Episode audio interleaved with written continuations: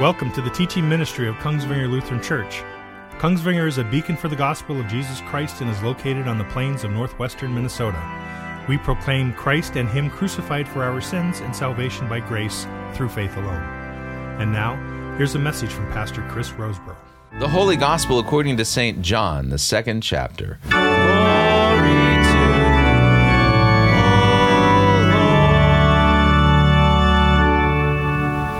On the third day, there was a wedding at Cana in Galilee, and the mother of Jesus was there. Jesus also was invited to the wedding with his disciples, and when the wine ran out, the mother of Jesus said to him, They have no wine.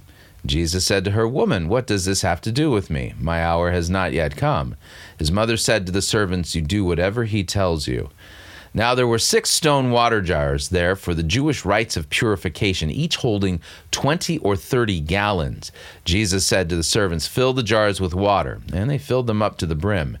And he said to them, Now draw some out and take it to the master of the feast. So they took it. When the master of the feast tasted the water, now become wine, and did not know where it came from, though the servants who had drawn the water knew, the master of the feast called the bridegroom and said to him, Everyone serves the good wine first. And when people have drunk freely, then the poor wine. But you have kept the good wine until now.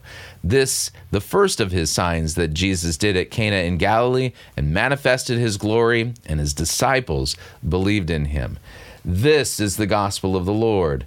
In the name of Jesus, amen. So, got a little confession for you guys, and that is is that um, you know I've been a pastor now for almost ten years, and when I first was a pastor, and any time a, a text would come up, a gospel text from the Gospel of John, I, I kind of whinged a little bit. It, it, the reason being is because John's not an easy gospel to work with. The, it, it's it's got layers upon layers of meaning. In fact, it's kind of like the blooming onion of gospels. It's just it's multifaceted. It just comes out in all kinds of different directions. And when it, when you are don't make those connections, it kind of stays silent. In fact, you sit there and go, I don't understand why this is so important.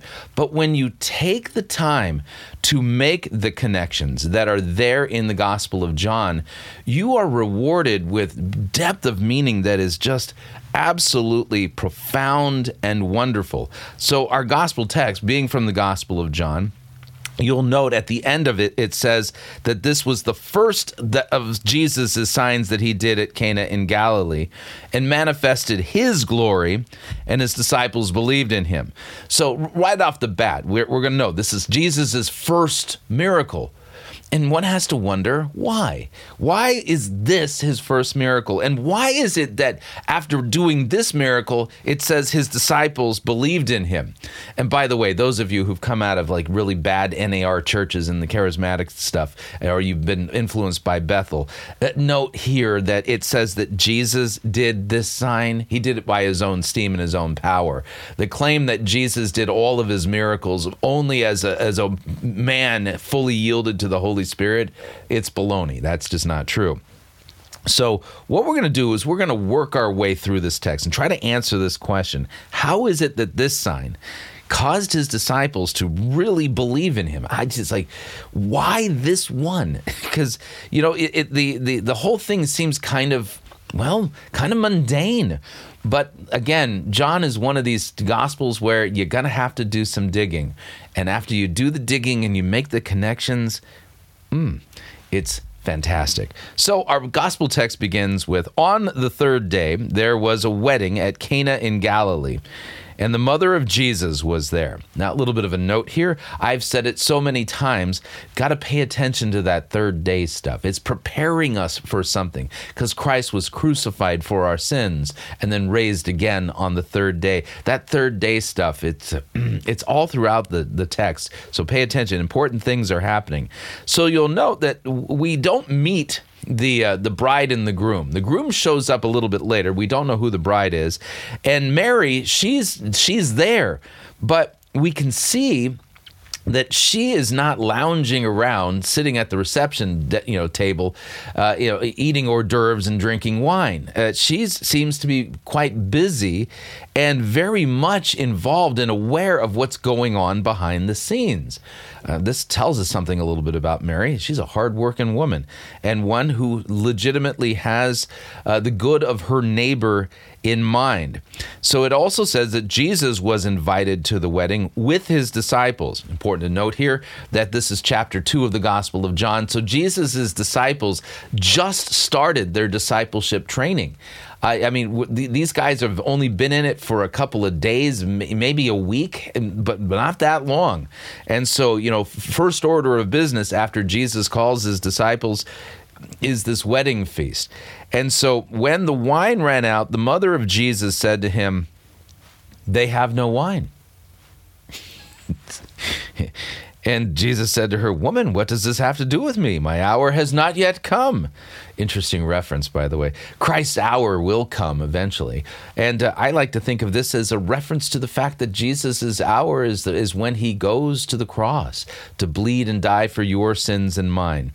But you're going to note in this particular moment here, Mary is coming to Jesus in faith and in good works for her neighbor. She's concerned for her neighbor, and she knows Jesus, being the Son of God in human flesh, is able to assist. And so think of her request properly as it should be thought of as what? A prayer. So Mary here is praying to Christ requesting, petitioning him, asking for help. And Jesus at first kind of pushes back. But you're going to note here there are many other examples throughout the Gospels of people who persisting in their faith got their petition answered. Uh, just keep that in mind. So I think maybe that may be what's going on here. So he, he pushes back and says, What does this have to do to me? My hour has not yet come. And then his mother said to the servants, You do whatever he tells you. That's a good that's a that's that that that that'll preach. You do whatever Jesus tells you. Listen to Jesus' mother, by the way. You do whatever Jesus tells you. Jesus tells you to repent of your sins. Repent of your sins. Jesus tells you to believe in him and trust him and that he forgives your sins by his death for you on the cross. You do whatever Jesus tells you. You believe that. You hang on to that. Jesus said, Whoever believes in me, even though he dies, yet shall he live. So you trust in Christ. You do whatever he tells you. Jesus says to you, Abide in my word. That's an important thing. You'll note that there's a lot of lot of churches out there nowadays that uh, Jesus' words barely make an appearance at all in the in their church services. I, I remember having a conversation with a seeker-driven vision casting leader and talking about the importance of preaching Christ and Him crucified for our sins and preaching Jesus every single Sunday. And he looked at me like I'd fallen off the turnip truck. What do you mean talk about Jesus and read his words every Sunday and preach his words? Don't you understand that that the Bible, you know, there's only four books in the Bible that contain the words of Jesus. At least this was his thinking. There's more than that, by the way. He's, his words also show up in Acts and in the book of Revelation. But I, I, I digress. And he basically said, we've, we, have we have got a whole lot of Bible that we need to cover, and you know, and we'll cover Jesus accordingly, you know. And it's like, no, that's just not how this works. Jesus says, abide in his words. And so you do whatever Jesus tells you. Jesus says, take, eat, this is my body. Take, drink, this is my blood, given and shed for the forgiveness of your sins. You do exactly what Jesus tells you. Mary's Mary's uh, recommendation here to the servants, her admonition to them, it, yeah, that that that's that that works for all of us as well. Now here's where You'll, note so far so good. It seems pretty straightforward. This is just a historical narrative. But then it stops being merely that. By the way god's word is never merely a historical narrative. Now we have details that begin to hint at a deeper understanding of what this miracle signifies. And it goes on to say there were six stone water jars there for the Jewish rites of purification. All right. hmm, I seem to remember that the law of God was written on stone tablets. And the number six, uh, not that I'm into numerology, but I remember that uh, God did not create the world in seven days. He created the world in six days, and then he rested on the seventh. And Jewish rites of purification uh, yeah, th- those aren't really fun, but you know, kind of a necessary part of that culture and that religion. So, all right, so six stone water jars. When I read the writings of the church fathers, they seem to to think that this hints at a spiritual significance related to the current creation that we find ourselves in, as well as the law of God. Uh, yeah, the, the current creation. Have you noticed that we need purification? Oh boy, do we. We need purification from all of our sin and our muck and our filth. We need that. And you'll note that the, the reference to the law in the stone uh, reminds us that uh, the law rightly condemns all of us. But you're going to note here. Um, bath water, baptismal water, washing water for purification rites that doesn't sound like a lot of fun. I mean that that kind of, i mean it's a necessary thing but how many of you just really enjoy some good hand washing water, some good bath water. You know, you just just you just enjoy that good bath water. None of us do. I mean, maybe it's just me because I'm a guy. I mean, I hated having to take a shower and a bath when I was a kid. You know, I would prefer just to keep the dirt from my adventures on my body so that I can put more of it on the, on the next day. But the, my mother wouldn't allow me to do that. I had to take a bath. So baths are not that fun. But you're going to note here, so there's something going on. And again, it's happening at a wedding. And this is where we might need to start doing a little bit of cross-reference work. And uh, let me let me explain why we have to do that. You remember our, our epistle text. Our epistle text is a marriage text. It talks about the roles of husband and wife, and it references a text from Genesis. Uh, that those opening three chapters of Genesis are, are kind of in view here. And so, listen again to our epistle text. We'll see if we can sort this all out. Wives, submit to your own husbands as to the Lord, for the husband is the head of the wife, even as Christ is the head of the church, his body, and is himself its Savior. Now, as the church submits to Christ, so wives should submit in everything to their husbands. Right on, okay. But you're going to note then, the bulk of this now falls to husbands, and listen to what it says.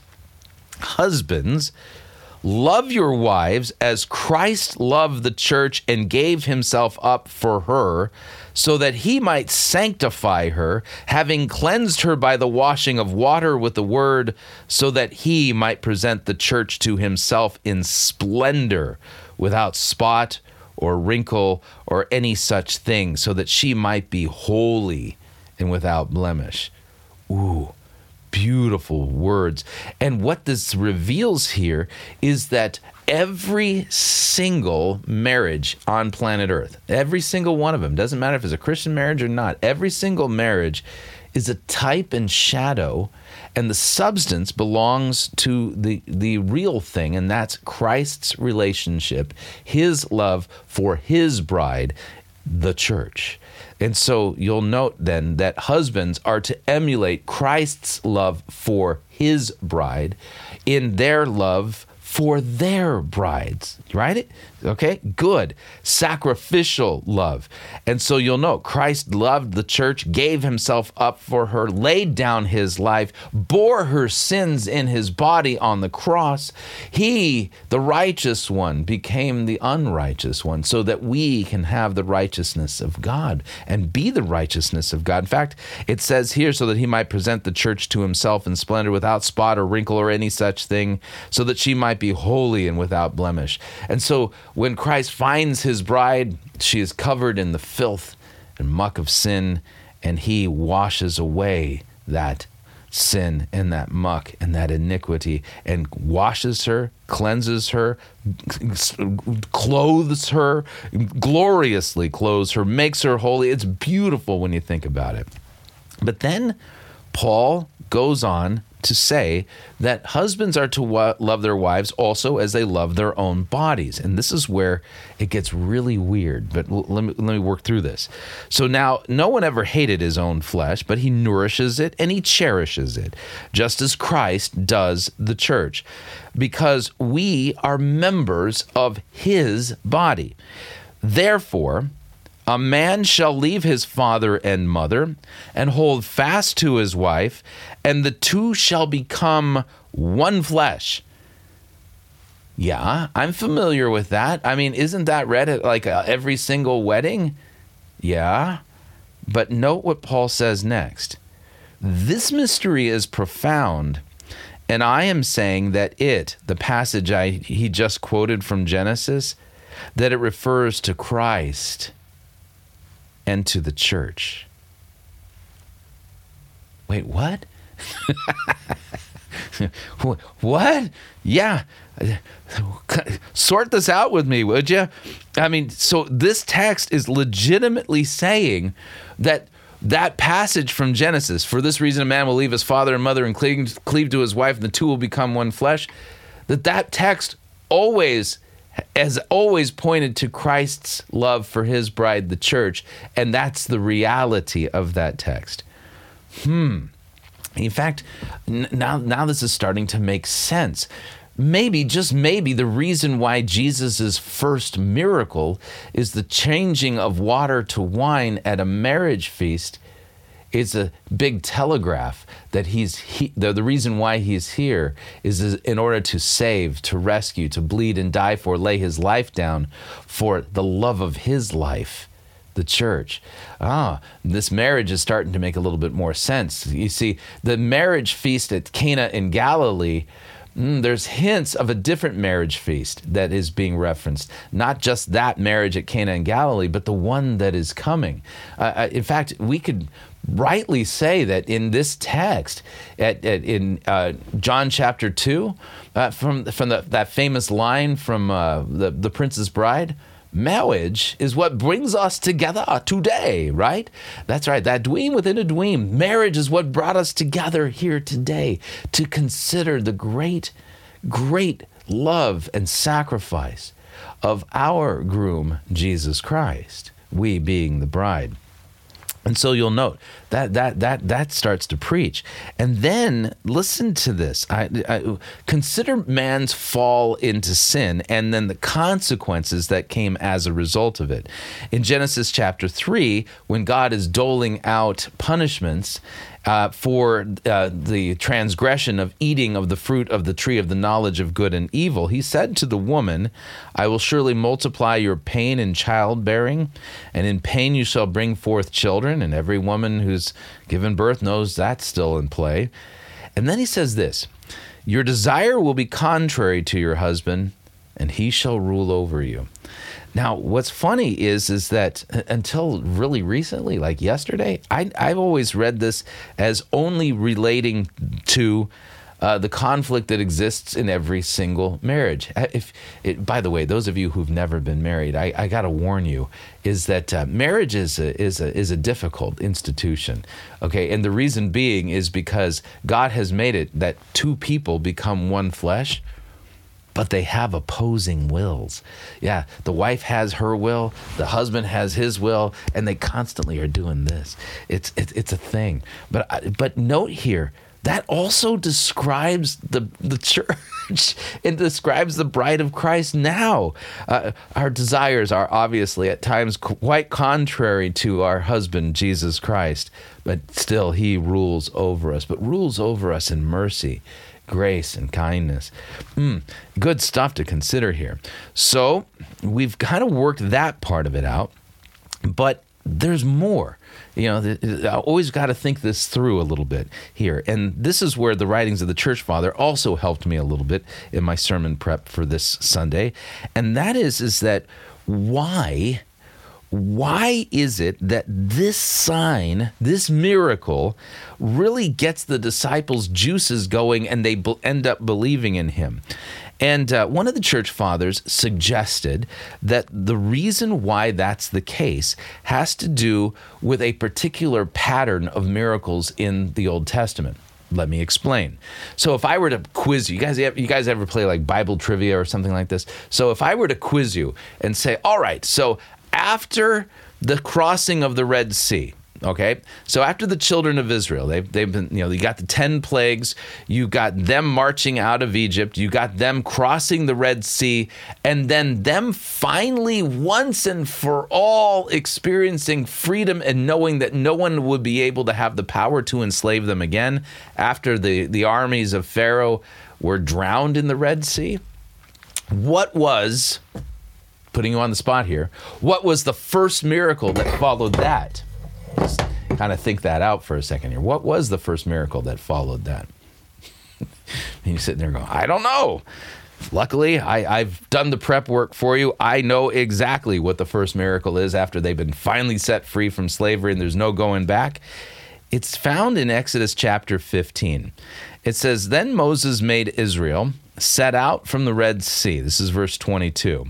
And they went into the wilderness of Shur. They went three days in the wilderness and found no water. When they came to Marah, they could not drink the water of Marah because it was bitter. Therefore, it was named Marah, because Marah means bitter. And the people grumbled against Moses, saying, What shall we drink? And he cried to Yahweh, and Yahweh showed him a log. And he threw it into the water, and the water became sweet wait, what? it's it's not it's not a it's not a high profile miracle. It's not. I'm, I've I've not heard a lot of preaching on this particular miracle, but you're going to note here.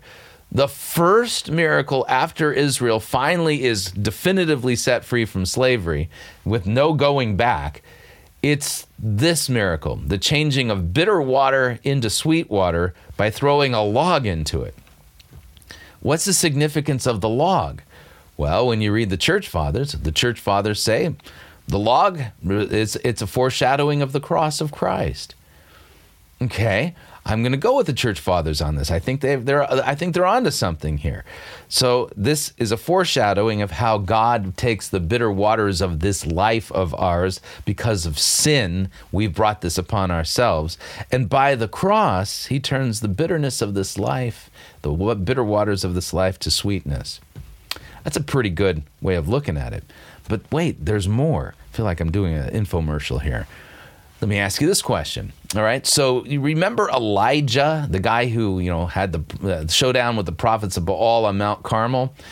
Um, well, after he was taken up to heaven and uh, Elisha succeeded him, what was the first miracle that Elisha performed after Elisha became the prophet that succeeded Elijah. What was his first miracle? Well, it's recorded for us in 2 Kings chapter 2. And here's what it says Now the men of the city said to Elisha, Behold, the situation of the city is pleasant, as my Lord sees, but the water is bad, and the land is unfruitful. And he said, Bring me now a new bowl, and put salt in it. So they brought it to him. And then he went to the spring of water, and he threw salt in it, and said, Thus says Yahweh, I have healed this water. From now on, neither death nor miscarriage shall come from it. So the water has been healed to this day, according to the word that Elisha spoke. Okay. So, what are we supposed to make of that? So, you've got the first miracle of Elisha being the healing of these deadly waters. And what does he heal it with?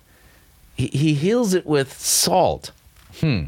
Obscure reference from the book of Leviticus, but Leviticus chapter 13, uh, cha- sorry, chapter 2, verse 13 says this You shall season all your grain offerings with salt. You shall not let the salt of the covenant with your God be missing from your grain offering. With all your offerings, you shall offer salt. So I would note here, salt has a very interesting significance in the Mosaic covenant, and that is, is that every single offering, every single one of them, must be offered with salt. So you know when when you sacrifice a lamb, you have to offer salt with it. When you sacrifice a, a goat, you have to offer salt with it. You sa- uh, offer sacrifice a bull, you gotta offer salt. You gotta offer salt with it. Why all the salt? Well, I would note then that being the function of it is that that's also a reference to the gospel of Jesus Christ because to be to lose your saltiness is to lose the gospel and that's kind of the point. And so coming back now to our old our gospel text we're beginning to see how this is starting to play out. Jesus' first miracle at a wedding feast telegraphing his love for his bride because it's all about that marriage.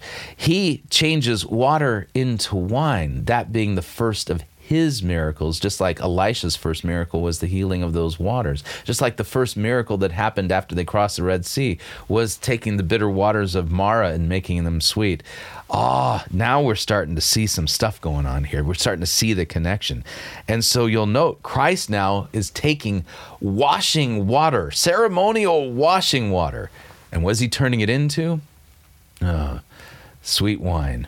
It just the best of the best of the best. And by the way, if you've ever been in a church where they said, "Well, he turned he turned it into grape juice," no, he didn't. Okay, no, this was the best of the best wine. So the, the text goes on and says, Jesus. The, so he got the six uh, waters, stone jars for pu- Jewish rites of purification, each holding twenty or thirty gallons. And Jesus said to the servants, "You fill the jars with water." They filled them up to the brim, and he said, "Now draw some out." And take it to the master of the feast. So they took it. And when the master of the feast tasted the water now become wine, and did not know where it came from, though the servants who had drawn the water, they knew. The master of the feast called the bridegroom. So he sits the groom down. He says, Listen, everyone serves the good wine first, and then when the people have drunk freely, then the poor wine. But you have kept the good wine until now. Let me paraphrase that a little differently. You've saved the best until last. But it wasn't the groom of that wedding that did it, it was the groom of the church that did it. So that means that Christ has saved the best to last. Think of it this way. Oh man, just the, the, misery of sin that we live under, right? The toil that we all experience, the consequences of our sin, the suffering, the, the sickness, the death, there's just the, the total destruction of our lives. We languish here. And when we read the Bible, you'll note that uh, there's notable miracles, things that God is doing. He's visiting his people, he's redeeming his people, he's saving his people, he's delivering his people. But God has saved the best to last. And it's in the New Testament that God Himself takes on human flesh. And He comes into our misery, into this world of sin and death and suffering. And He takes our sin upon Himself. And He goes to the cross to bleed and die for us so that he, we can take uh, we, he takes our bitterness of soul and suffering and difficulty and death and he turns that and he heals it and in, in, instead of death and bitterness we get forgiveness of our sins we get eternal life we get to enter into his rest and the joy that comes from the wedding feast of the Lamb. It's going to be a beautiful blowout party, and we're all invited. In fact, I kind of like to think that that uh, when we get to the wedding feast of the Lamb, that the folks who are there from the original wedding feast at Cana in Galilee, once they taste the wine, I'm positive they're going to say, Oh, this is the wine that we had when Jesus turned the water into wine. It's the same vintage, it's the same stuff. The best wine is waiting for us. And so you'll note then that when you start to make all of these other connections, you take the time to open up the Gospel of John like a blooming onion and you see the different layers of meaning and make all those connections, then all of a sudden, this simple miracle of turning water into wine is no longer so simple. In fact, what seems so kind of, you know, kind of rudimentary, not a big deal, all of a sudden becomes the biggest deal of all because you can see the real meaning behind it. And the real meaning is all about that marriage, all about that marriage of the real bridegroom, Jesus Christ, who saved the best to last in order to lay down his life and to sanctify and make holy his bride, you and me. What a great text. What a great miracle. And listening to uh, listening to Mary doing whatever Christ tells us to do, we believe along with his disciples, and we have great hope and confidence in this Jesus who will someday return in order to take the hand of his bride and lead her into the new earth and give her the inheritance that he promised as a result of his sacrificial death on the cross for us. What a great Jesus we have. What a wonderful marriage feast this is. And we look forward to the feast to come. In the name of Jesus. Amen.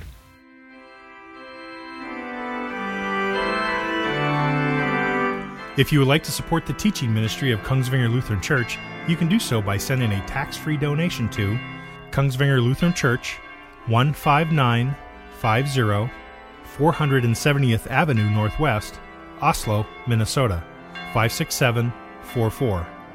And again, that address is Kongsvinger Lutheran Church, 15950 470th Avenue Northwest, Oslo, Minnesota 56744. We thank you for your support. All of our teaching messages may be freely distributed as long as you do not edit or change the content of the message. And again, thank you for listening.